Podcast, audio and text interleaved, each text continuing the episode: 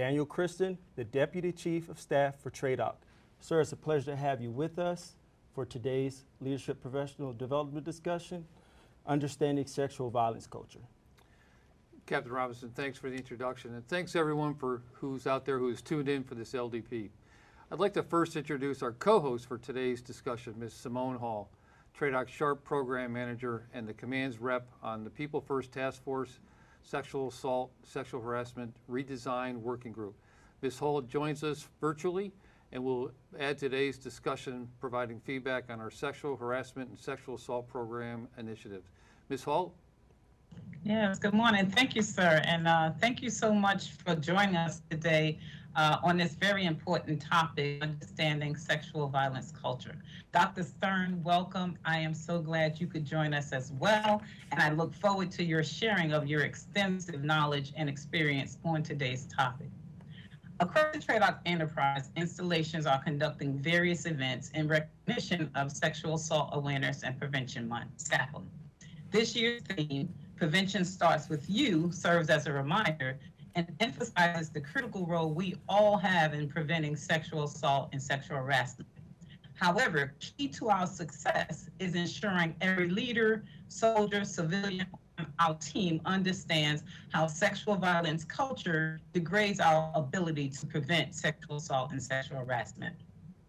I'd also like to take this opportunity to remind all participants that you can obtain confidential assistance by contacting the DoD 24/7 Help Safe line at 877-995-5247 or via email at 222.safehelpline.org. If you're assigned to or in the Joint Base Langley Eustis area and need assistance, you can call the 24/7 JLE Sharp hotline at 757-268-8967. Thank you, and I look forward to today's discussion, sir. Thank you, ma'am. Throughout this conversation, we will have those same resources posted in the chat for those who may need it.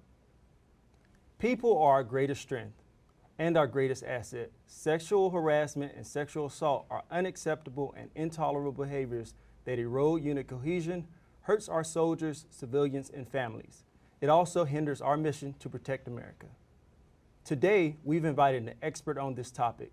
I'd like to welcome to the studio today's guest, Dr. Gail Stern.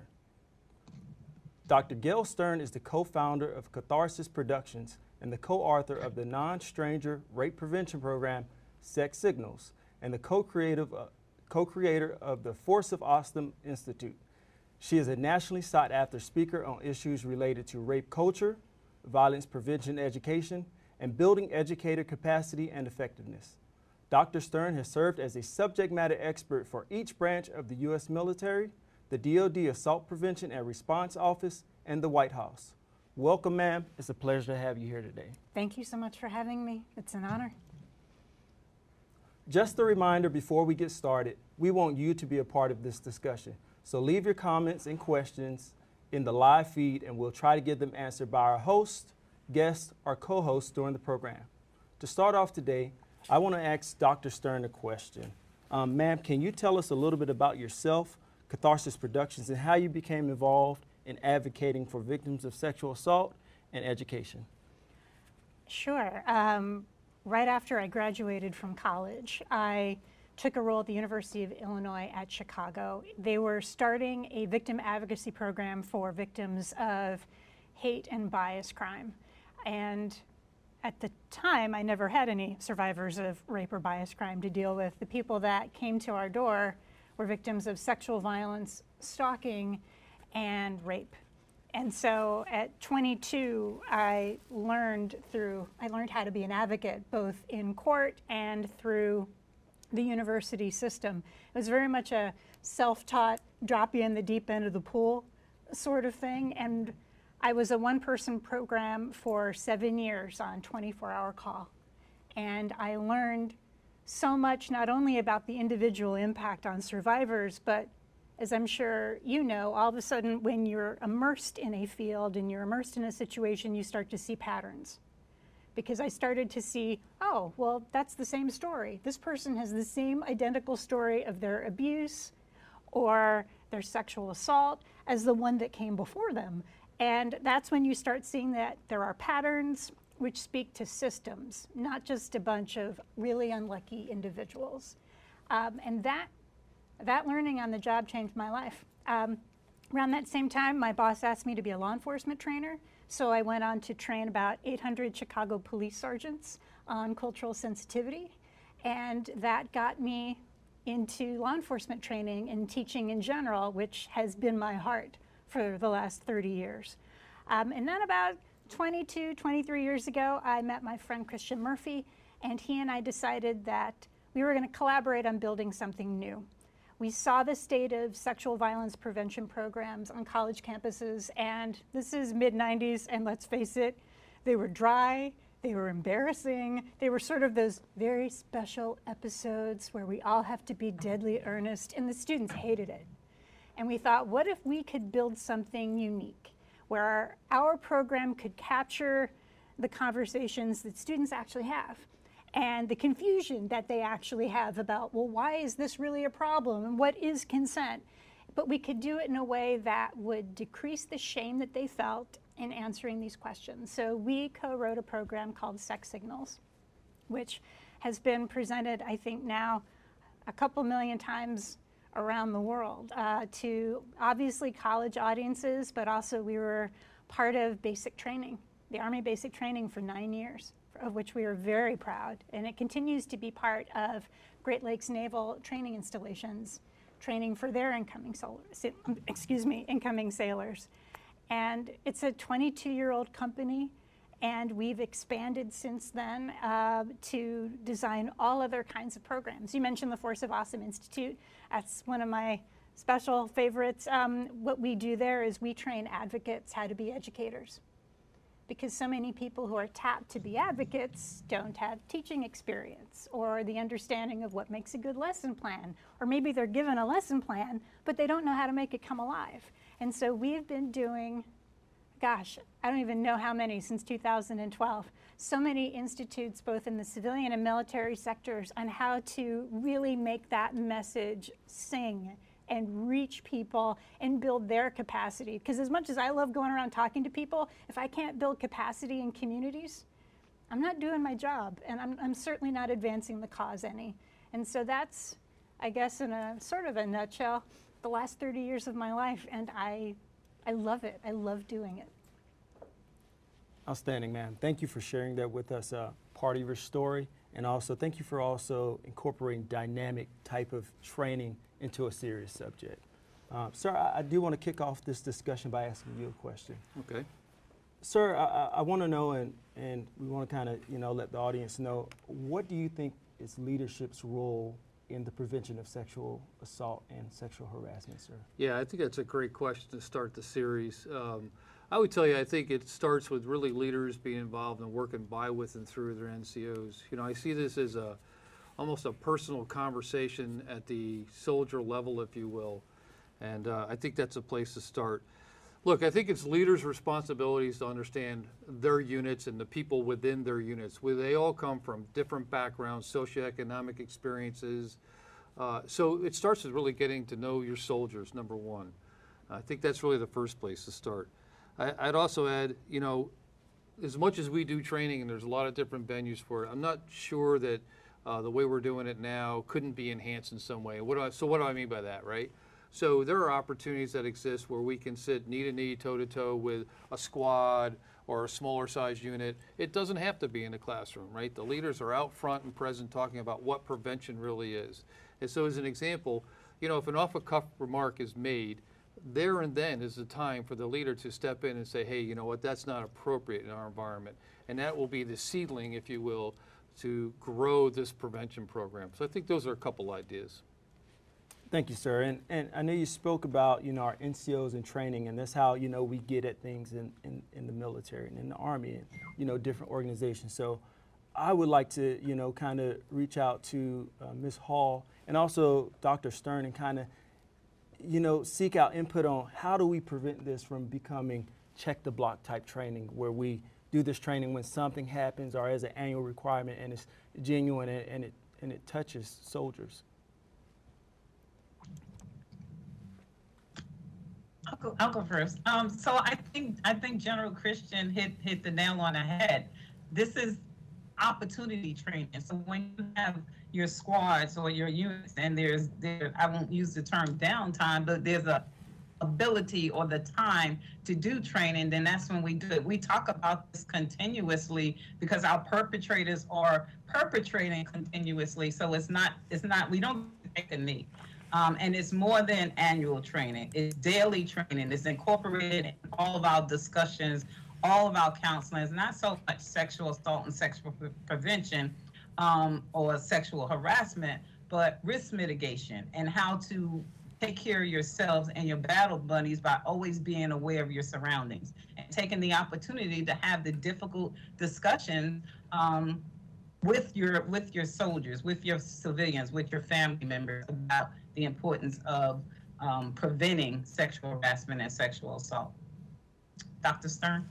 Thanks. Um, I think one of the ways to minimize the check the block idea, which I think is not just a military challenge, it's civilian, believe me. Universities love to have their one big sexual assault prevention program during freshman orientation, where let's just, it, they're overwhelmed. So let's just say it is imperfect everywhere. I think our challenge is looking at alignment of messaging. Um, what kinds of programming are, and I'll speak generally, are we doing from the very beginning someone enters the Army throughout their career, and are the messages consistent? And are all levels of leadership caught up on those new messages? Because as you know, things change very quickly. And so how do I, as an educator, ensure that a leader has all of the tools at their command to be that kind of educator in that moment that you're discussing? Because I can't assume that just because you're smart and you're learned and you've had tremendous experience that you might know in that one moment the perfect thing to say, or let's just say there's no perfect thing to say, but a better thing to say that's really a catalyst. When you and I were talking earlier, um, we were talking about the challenge of between saying, don't do that, that's bad, and what comes next, which is, do you have any idea why that's bad? Do you have any idea why that's harmful? I find that great education always incorporates the why. What are the consequences of that? Because, and that's so important because so many of the behaviors that you're going to be intervening about are behaviors that we've just become numb to. It's like that phrase, the fish doesn't notice the water. We're swimming in it. We are not actively aware of all of the potentially small things that can lead to the building of a, a toxic environment. And were we were talking also about the role of NCOs. I think it is critical. One of the things I've, in, again, I, I don't want to be the good idea fairy. I know that that is not a good thing to be. But as an outsider, one of the things that I've observed is how we could do so much more with senior NCOs and leadership. And that the best commands have a very positive senior NCO and officer connection. We also know the converse is true, that when there's that weak connection, obviously that command doesn't have a healthy environment. So what do we do to empower those senior NCOs to be able to really model everything that senior leadership wants and to be consistent? And then I've often been wondering what you could do with the, at the E4 level. Because the E4 level is kind of in a weird spot, right? They're, I don't know if we, the analogy would be they're seniors in high school, but they do have a lot of status. They do command a lot of respect amongst uh, the younger folks. How do we leverage that influence in alignment with what the senior NCOs are doing? How do we build up that core? Because I believe that alignment of messaging, that consistency across all ranks at all, at all stages of educational development, I think that could have real power. And, and then you don't have any idea that it, it, the institution won't look hypocritical or inconsistent if everyone is on message and consistent. Awesome. And, and ma'am, I know you kind of tapped into the, the E4 population. Some we, we call them the E4 mafia in I some have circles. heard, yes. Um, and, and they are a great population of the Army and they are a great makeup and they get a lot of things done. So I want to know how do we maintain that genuine approach to training? You know, while, while we are talking about training, how we maintain kind of, you know, baselining those values as we all talk about, but making them actually understand the messaging and, how sexual assault and harassment hurts um, our soldiers. I think it's such a huge, big question. And so, again, I'm going to anchor myself here specifically as an outsider to make sure that I don't want to, to speak on things I don't understand about how the Army works. But what I will say is that if the current E4s haven't had the new kind of healthy relationships training that I know that you're, you're starting now, they're at a deficit. And so when we start looking at how everyone should be trained, everyone kind of needs to get all the new stuff in order to start this part of the process. So if I were to do healthy relationships with E4s, we would want to talk about what have you seen thus far in your years in? What have you, and we'd also want to talk about the elements of gender bias that are mixed into any conversation about healthy relationships. You can't talk about healthy relationships unless you talk about bias and the way that we've grown up in our culture thinking, well, women do this and men do this. I mean, that's a big binary, obviously. And then we carry those ideas about roles not only into relationships, we carry them into how we look at our, our work in the Army. And so we need to start having those conversations and not in a shame based way, not in a you screwed up, you're bad.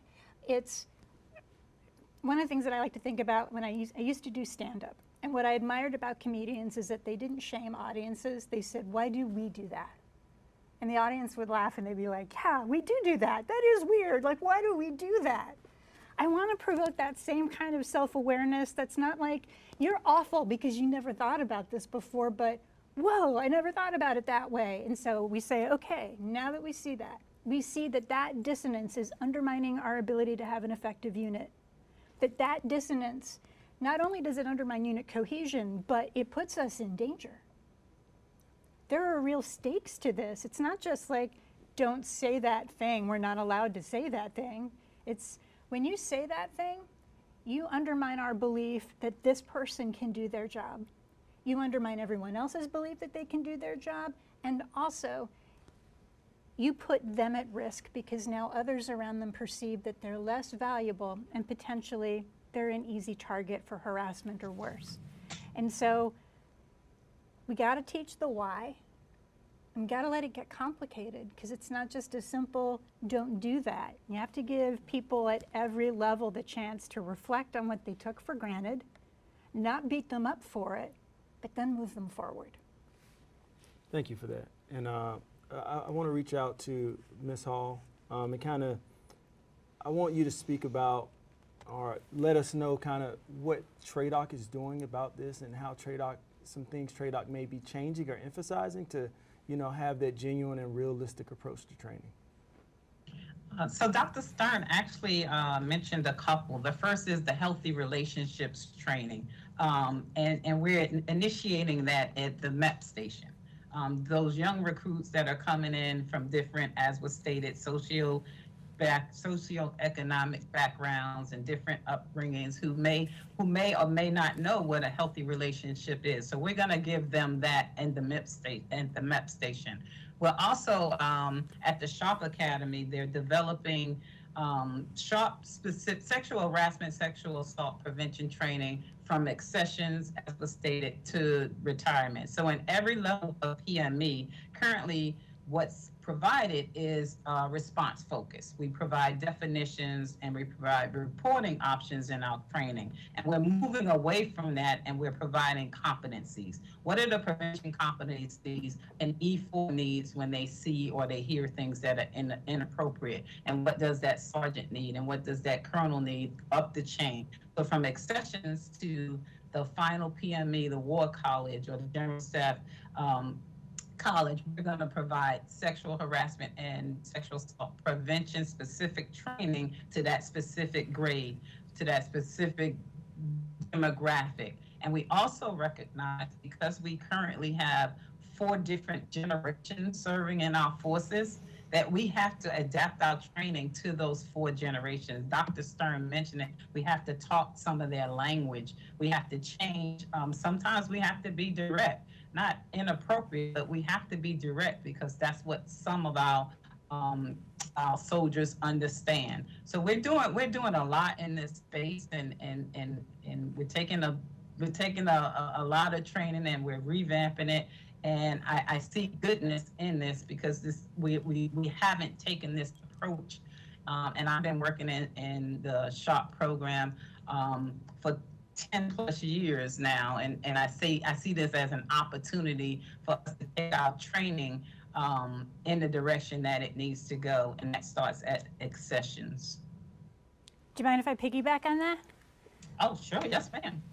So that's awesome. And I think the directness of language approach, I think a, a, friend of mine who's in this field, who's wonderful, Dr. Chris Kilmartin, has said, you can't resist a pressure you cannot name. And so sometimes the, the challenging part of it is we have to use language, we have to be explicit about what we're talking about, or our, our, our soldiers, our sailors, our airmen, they won't see us as authentic they won't see us as being real. And so there's that fine line with not wanting to make fun of and glorify language and behaviors that we don't like, but also to say, I know this is what's being said. Like, this is what's happening. So I need to be able to challenge that effectively and directly. Also, the healthy relationships component, and I'm so glad that you are doing that, is so critical. In my years of experience, when we are often like our program, Sex Signals, is for 18 year olds mostly, depending whether they're college or military. And we find that this, this is often the first chance they've ever had to talk about sex or relationships. This is an abject failure, frankly. I have felt for decades we have come into the middle of a conversation, and I always wish we could just stop what we're talking about and talk about do we know what the good looks like? Because the challenge is if your very first program on sex or healthy relationship is, is a rape program, we have missed that important part of the conversation. So bystander intervention, huge. It was huge in the military way before everybody else um, actually caught on to why it was so important. But bystander intervention has four conditions in order for it to work. The first is to notice which seems really silly, right? You're like, well, of course I would notice. Not if you've built up a tolerance for it. Not if the relationships that you saw your parents have or your greater family had, and maybe those weren't healthy. I don't have stats on like how many healthy relationships exist in the world, but I bet it's not like 90%. And we come as young people in with our own experiences, and maybe we've had a great parent, but often we haven't. So we come in and we have gotten used to bad behavior. So we don't even notice it. Maybe we do notice it, but the second state is we don't identify it as a problem. We're like, yeah, he uses those words. Yeah, he's really aggressive, you know, but I grew up with that. I don't think that's problematic, or I don't translate it that way.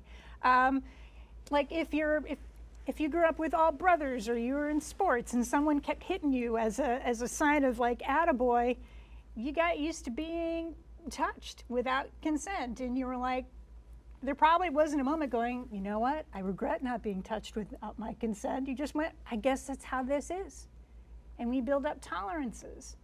Um, years ago um, after a program i had a young naval officer approach me and he said that um, when he was in high school he used to get blackout drunk at parties. And on more than two occasions, he woke up to see a woman, um, I, will, I will say, sexually assaulting him orally. And he was horrified.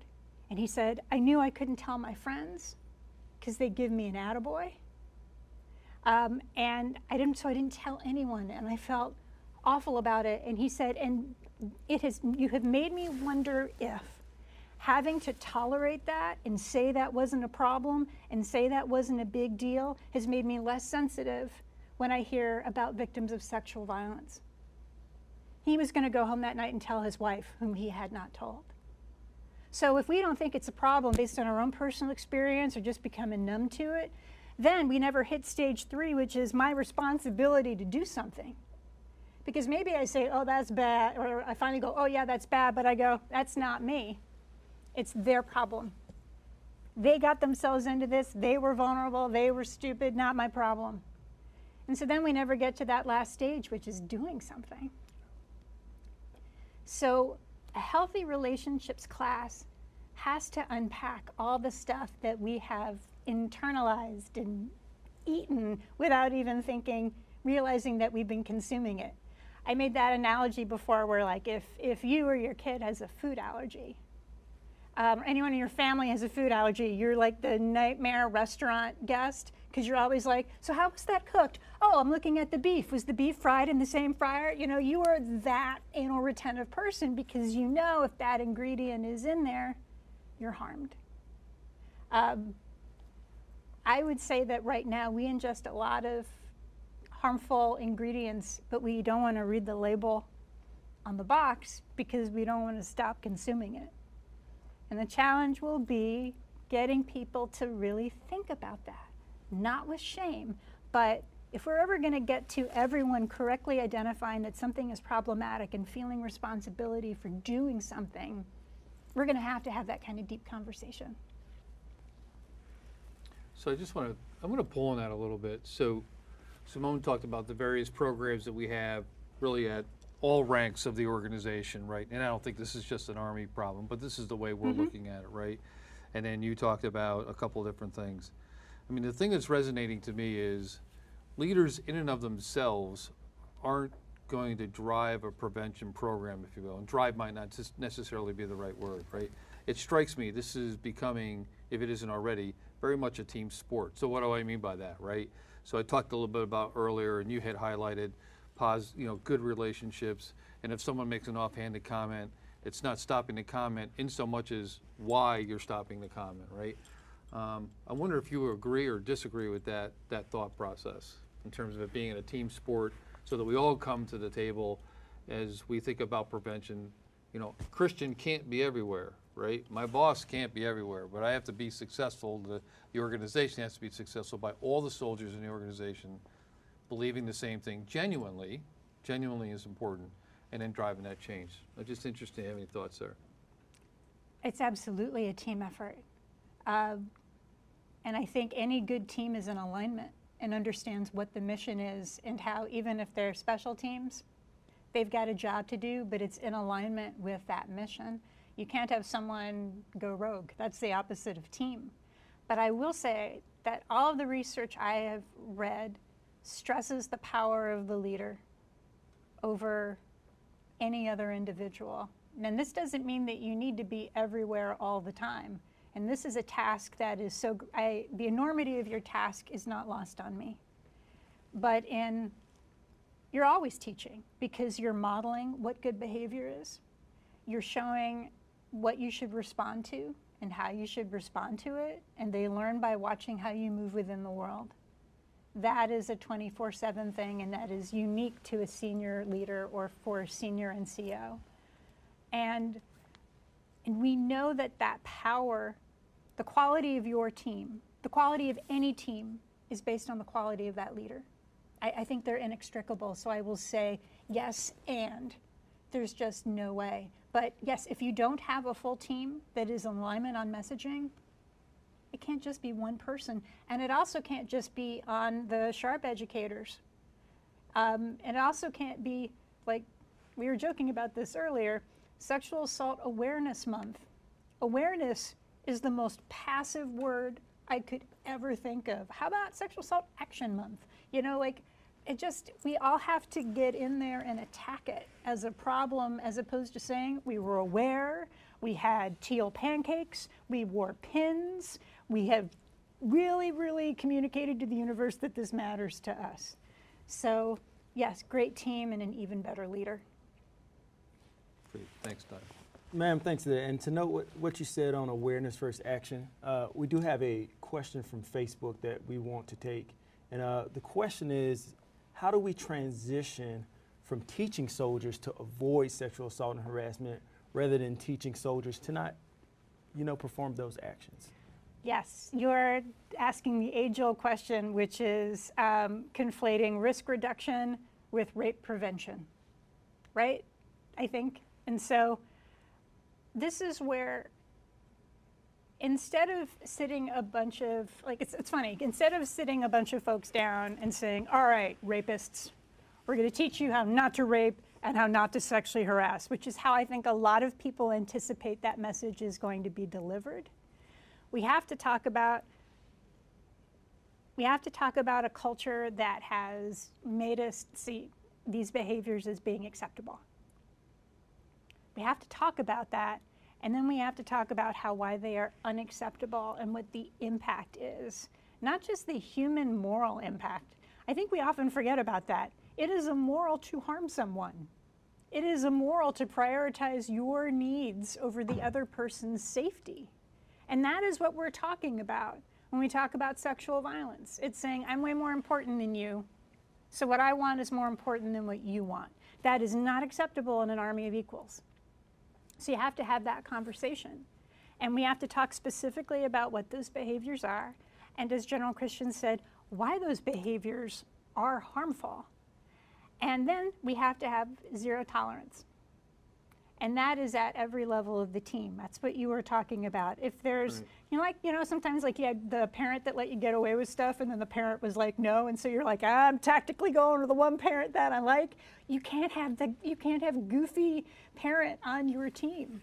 You have to have them be like, yeah, you screwed up. I'm sorry you did, but let's talk about it. And then we have to talk about consequences for it. I don't need to be hateful, but I need to be 100% clear. Because, yes, the responsibility for sexual harassment and assault is on the person who's doing it. And we shouldn't say, hey, sorry, some of you it's an acceptable risk. You joined the armed forces to potentially die for your country, and there's a big risk of, of being raped. So just, just be careful, that's on you. I don't think when you say it that way, anyone would support that. No, I, I don't see that happening. No, I don't. I don't at all. And and then for Ms. Hall, um, just to follow up with that same question, but adding to is how do we, you know, influence a culture of change? Um, you know, because we can talk all day, but how do we actually take action to actually change the culture of, you know, telling people what not to do, but influencing the actions that soldiers actually do? So I, so I think, um, uh, General Christian, I agree with him that it's a team effort, and I also agree with, uh, Dr. Stern in that there has to be engaged leadership leading that team and setting the example for that team. And then we also have to rely on the, the power dynamics that are in every, every organization. Whether that be that E1 who happens to be the driver for the colonel who has some reverent power because of their association with the leader of that organization. And we use those individuals not use but we we we we employ those individuals to send out messages at, as well. Um, i agree it's about messaging and it can't be the it's April. This, this we're in April. It can't be because it's April. We're talking about it, and we're talking about prevention and action, sexual assault actions that uh, decrease our numbers and eliminate sexual assault. But we need to be talking about it January through December, and we need to be talking about it in every every opportunity that we have, and after the event has happened, and we see the degrading in our co- our unit cohesion because now sexual assault in an in a in a unit will degrade will will polarize the unit. Some are going to take the victim side. Some are going to take the the uh, perpetrator's side, and we have to avoid that by having the conversations and we send the right message that is not acceptable, and we need to talk about it, and we need to have those hard discussions, and it's every member on the team being led by a leader who says this is not not in my not in my army not in my squad this is not who we are Yeah, I, want to take a shot at that, uh, maybe a little bit different perspective. So, good or bad, I've been fortunate to command at multiple levels in, in the Army, right? So, I've been a platoon leader all the way up through a division commander, and, and now I'm the DCOS. Uh, and I learned a few things along that journey, right? I thought as a company commander, the answer was don't do this, don't do this, and you know these are the things I don't want you to do. Uh, and, and for the purpose and time, that was probably an effective message. Uh, when I became a assistant division commander, division commander, my approach changed significantly. Rather than tell the soldiers what I didn't want in terms of a culture, I told them the culture I did want, what I was expecting them uh, to do to bring the total team, you know, to, to the fight, if you will. So as a division commander, I was challenged with a couple things. I had uh, 28 states of 13,000 soldiers, so big geographical spread. So my first challenge became, how do I reach out to soldiers from Maine to Florida all the way into Texas? Because like I said earlier, can't get there everywhere, right? So a couple ways I did that, it was really bringing in the command teams. And then when I did my battlefield circulations, I pulled the team together, the companies, the squads, and I talked more about the culture I wanted, not the culture I didn't want. And I felt, at least for where I was at that time and space, that gave someone a goal, an objective. They knew where I was coming from. They knew that I wanted a cohesive team rather than say, I don't want a team that conducts sexual assault and sexual harassment. To get here, you needed to have these knowledge, skills, and aptitudes, but more importantly, the behaviors, right? And I put that on from the first private that I ran into to the last colonel I hit on every single one of those. I can't say it was perfect. I can say that I think it had an impact, but I got the organization understanding this was where we needed to go as an organization. So that was a little bit different approach. Doctor, I don't know if you think that that's a beneficial way to do it versus the other, but No. that's the approach I took. I love it so much because what you talked about was behaviors. We're not, so sometimes like when we say someone is a rapist, if they have done something, that word has this chilling effect. I mean, it may be technically true, but people can't fathom themselves as being that word. But you broke it down. These discrete behaviors are unacceptable. And so it's not about who you are, it's about what you do. And I'm going to hold you accountable for what you do. And we're going to be unambiguously clear. And I'm going to say this behavior is bad because of this. I think that's genius. I think that's what, and also you had, I think aspiring to be better is powerful. We were joking before about how you said you had a, like a workout coach that would tease you about being weak if you couldn't do something or lift something. And I was like, why not change that and say you can be stronger? Like, why not do that? We just get really, we don't even think about it anymore, right? But why don't we say you can be this? You will not lose anything by aiming higher. And so, no, I love your approach. I think it's awesome. Thanks.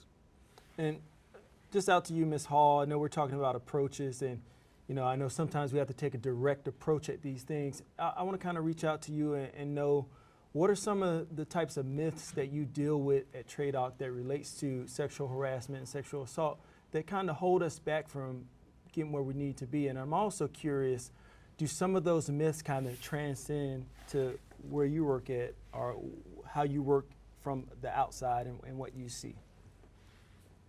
Wow, that's a great question. Um, and and over my professional experience, those rape myths have perpetuated um, significant damage to organizations. And and some of the biggest ones, there are many, um, is that this is a female issue. That um, sexual violence, and and Dr. Stern alluded to it earlier when she gave the example of the the young man that was waking up being sexually assaulted and was afraid to share his story because he would have, you know, it would have demasculated him. He wouldn't have been cool. So that's a, it's it, male male victimization is real in the army, and because we have more men serving, we know we have more men that are victims of this crime, but they do not come forward for a variety of reasons. So one, that's one of the myths. The uh, another myth is um, that I find that when you have a an individual that may be promiscuous, that they're actually asking to be sexually assaulted because this is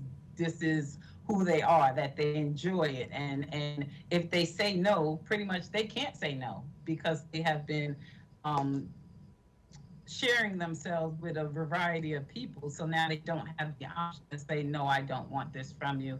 Um, so those are some of the biggest ones that we see in in in TRADOC. It's a little bit different because uh, when, at least with our IET population, they don't have the freedom of movement, so there's more restriction. But it's that that that that um, they come in with the mentality of the the slap on the behind is okay because this is this is what we did when I was in high school, and that's okay, and that's not going to offend anyone. And or the fact that if I'm sharing uh, stories about my sexual ac- accolades or, or quest, if you will, over the weekend, and everybody I'm sharing with in the in the audience is uh, a male. They're all males. That no one's going to be offended because this is what we do. These are the conversations that we have. So there are several that we are we, we, we find challenging to our prevention efforts because once they they as long as they're perpetuated, then we can't make the strides that we can that we need to to prevent these types of uh, harmful behaviors from occurring.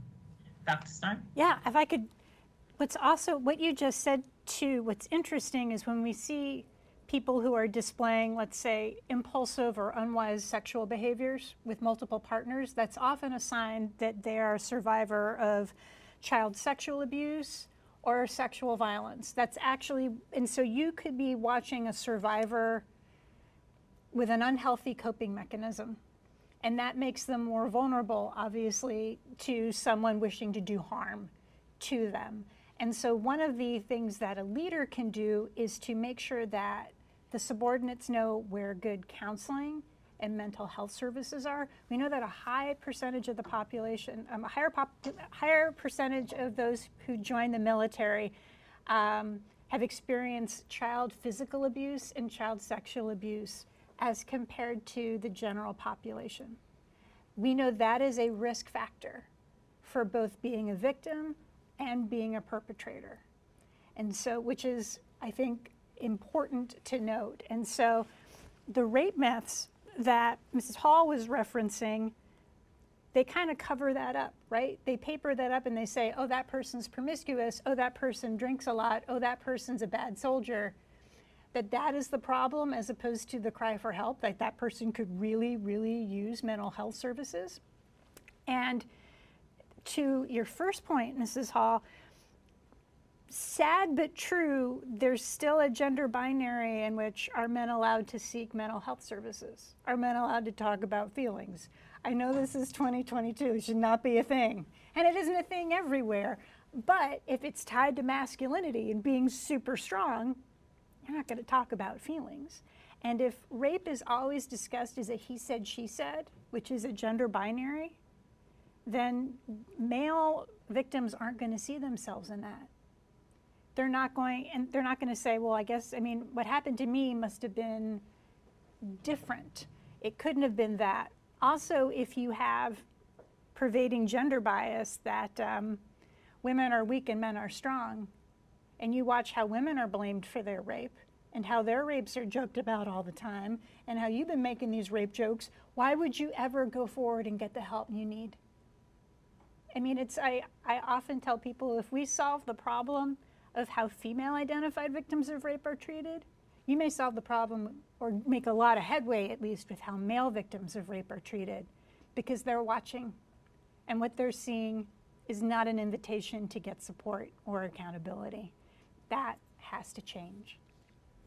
That's an excellent point, Dr. Stern. Excellent point. I totally agree.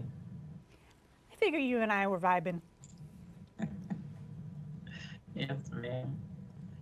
So, um, kind of, I want to kind of uh, solicit some advice from the outside from you, ma'am. Um, you know, how do we, because, you know, I think everyone at this table and um, remotely are over the age of 18.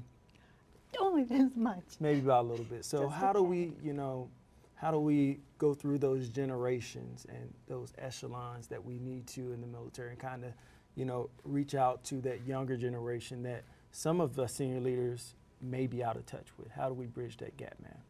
I think you look for good educators that are not much older than the population that you're going to be teaching because you want to be able to speak that language. Uh, when we used to do sex signals, um, I'm embarrassed. The, the characters in sex signals were in their early 20s. I played that character until my late 30s, and it was not plausible, it was ridiculous, and I was not a successful educator because these students would say stuff, and I'm like, I have no idea what that slang means. And anytime I looked stunned or like a deer in the headlights or like, what is that? I lost credibility and I lost my connection with them. And so that's why we have really well trained educators that are younger, that they can speak the language but also have the expertise. So I think developmentally, you want to have curriculum that is developmental for how old your students are, but you also want an educator that is fearless, not afraid to hear the responses that they're going to give because they're going to push you because they want to see if they can shock you. And I love being unshockable. Um, there will be some educators that it doesn't matter how old they are, where they can work with a range of people and that's just their gift and that's just their talent, but that's not everybody. I would say training the best educator corps that really understands their audience and how to facilitate dialogue, to ask really good questions, which requires not only strong facilitation skills, but fantastic content knowledge because you're not going to be reading off a slide.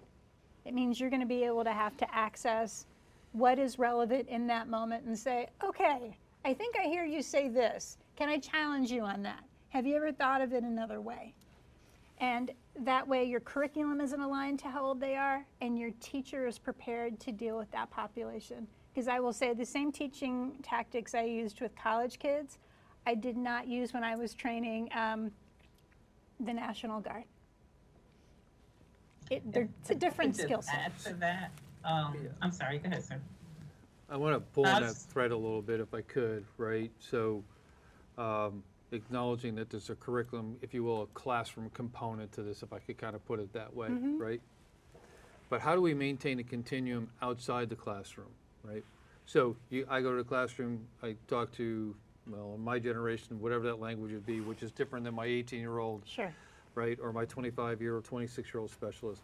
But he's going to come out of the classroom. He or she's going to come out of the classroom, and they're going to put the uniform on. They're going to be in the field. They're going to be wherever they're going to be, and they're going to have a squad leader, probably maybe a little bit older, not much, right, and a platoon sergeant, probably a little bit older.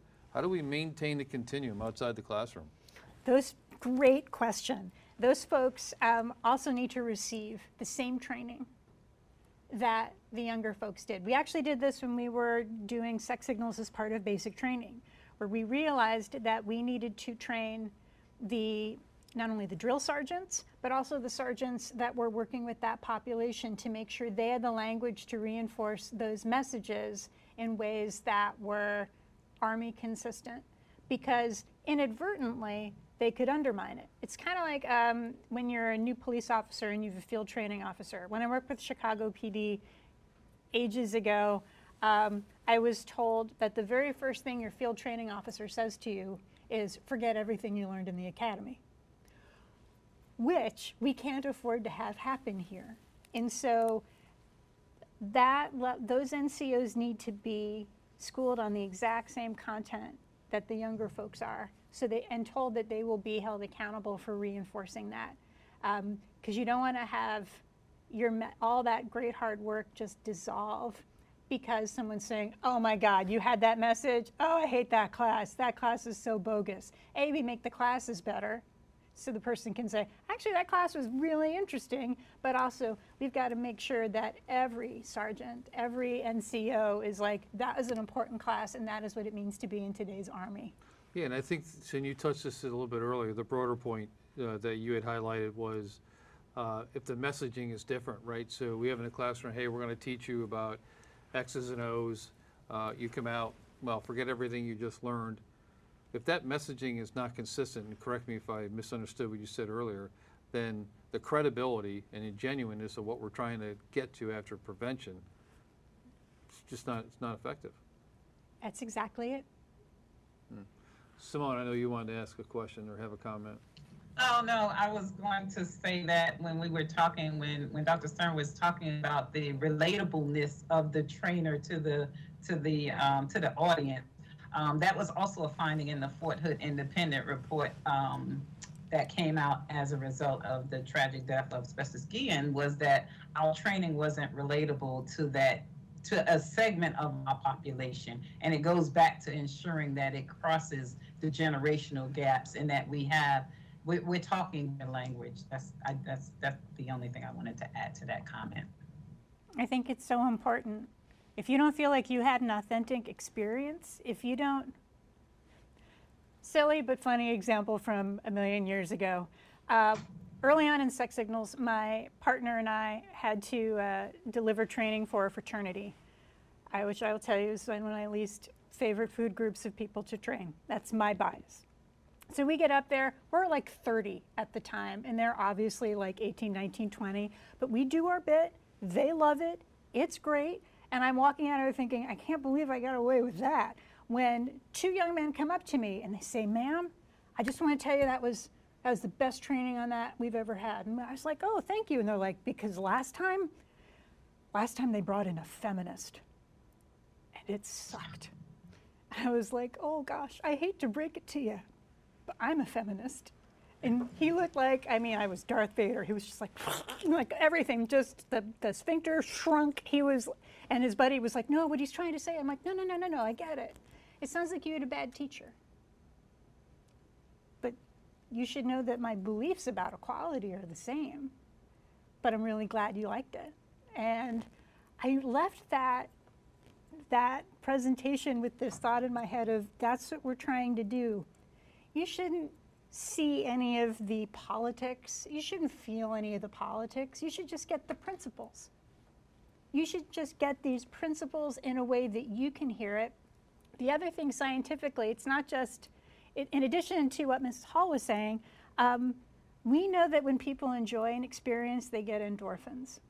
Endorphins help associate something positive with the content that you've received. It also means if the, if the experience will be remembered in a very different way as opposed to chucked out of there. The power of a good instructor to get you to think, not hate yourself, and retain that content because it was interesting and innovative, that's really the kind of power that we need to have. They shouldn't be like, oh my God, here goes, here come the feminists, like we're doomed. We don't want that. We want, this is going to be a chance to really dig in and have an important conversation that matters to me, my buddies, and for the Army. Man, I appreciate. So we talked about. Oh, go ahead. Um, so we talked about earlier some of the initiatives, and one of the initiatives that we've done in our training is just that, Dr. Stern in the panel. And um, we've gotten away. We used to do PowerPoint presentations, 52 plus slides uh-huh. about the why did you do that or don't do that, and we've gotten away from that. And now there we we we are facilitating our training with no slides, and we're having those difficult discussions. And it does go back to that facilitator being engaging and relatable, but we're seeing a lot, we're seeing a lot more behavioral modification tr- uh, changes um, than, than we have in the past. So it's really, it's really important um, who's delivering, how they're delivering, and how relatable that person is when they're delivering. Absolutely. That's fantastic. Dr. Stern, just want to, before we conclude, um, just want to make sure we take a good question from the audience, and it's, it's leaning on you and leaning on your experience and leaning on, you know, what you see from the outside. And uh, a question from Facebook they want to know is, from your experience, what is the biggest obstacle that the military must overcome in the prevention of sexual harassment and sexual assault, man? Nice to end with a whopper. Um, I think there's more than one. I would say one is the size. It is an enormous institution, obviously. It is, the Army alone is what, the biggest institution on the planet practically? So moving an institution that large, which is so decentralized, which depends on decentralization to get stuff done, mm-hmm. that is an enormous challenge to affect consistency across the board. Um, I think that's an obstacle. I think that female identified folks are still in the minority in leadership positions is still a significant problem. Um, it's, and it's something that I think is achievable, but as long as you have predominantly or almost exclusively male leaders, they may bring in a culture that is not as inclusive of female perspectives. And so I'm not saying that parity must be achieved, but if we don't have representation for female soldiers and male soldiers to see on the regular, it makes it harder to make the argument that male and female soldiers are equally valued if they're not present as often. Um, and I would say there's a tension that the military has that the civilians don't, which is we have to construct curriculum that actually advocates for kindness and perspective taking and for putting someone else um, ahead of you outside of self and maintain lethality. And those two things can seem really opposite to someone. It's sort of like with the football player who's supposed to be the one charging. It's, I want you to hit as hard as you possibly can, and then worry or, or wonder why they take that kind of behavior off the field. So we have to kind of balance the mission of the military with the fact that we don't treat our own the way that we would treat an opponent. That we are allies, never opponents, regardless of how we identify by gender. And I think that's a sophisticated conversation, but I am confident that once the military puts their mind to it, that we can get there. It's a long road, but I think that's the road you're already on. Right. Ma'am, thank you for that closing point. And uh, as we conclude, just want to know, sir, is there anything you want to leave the audience with? No, I think actually it's been a pretty healthy conversation. We've covered a whole broad range of topics. I would just leave you with this. I think at the end of the day, it's a team sport. I think uh, it's up to leaders to be genuine, have honest and hard conversations. Some conversations are harder than others, for sure. Uh, but if we don't participate, uh, then we can't expect a change to occur. Sir, Dr. Stern, Ms. Hall, thank you for the great discussion. I'm sure the audience got something out of it. Um,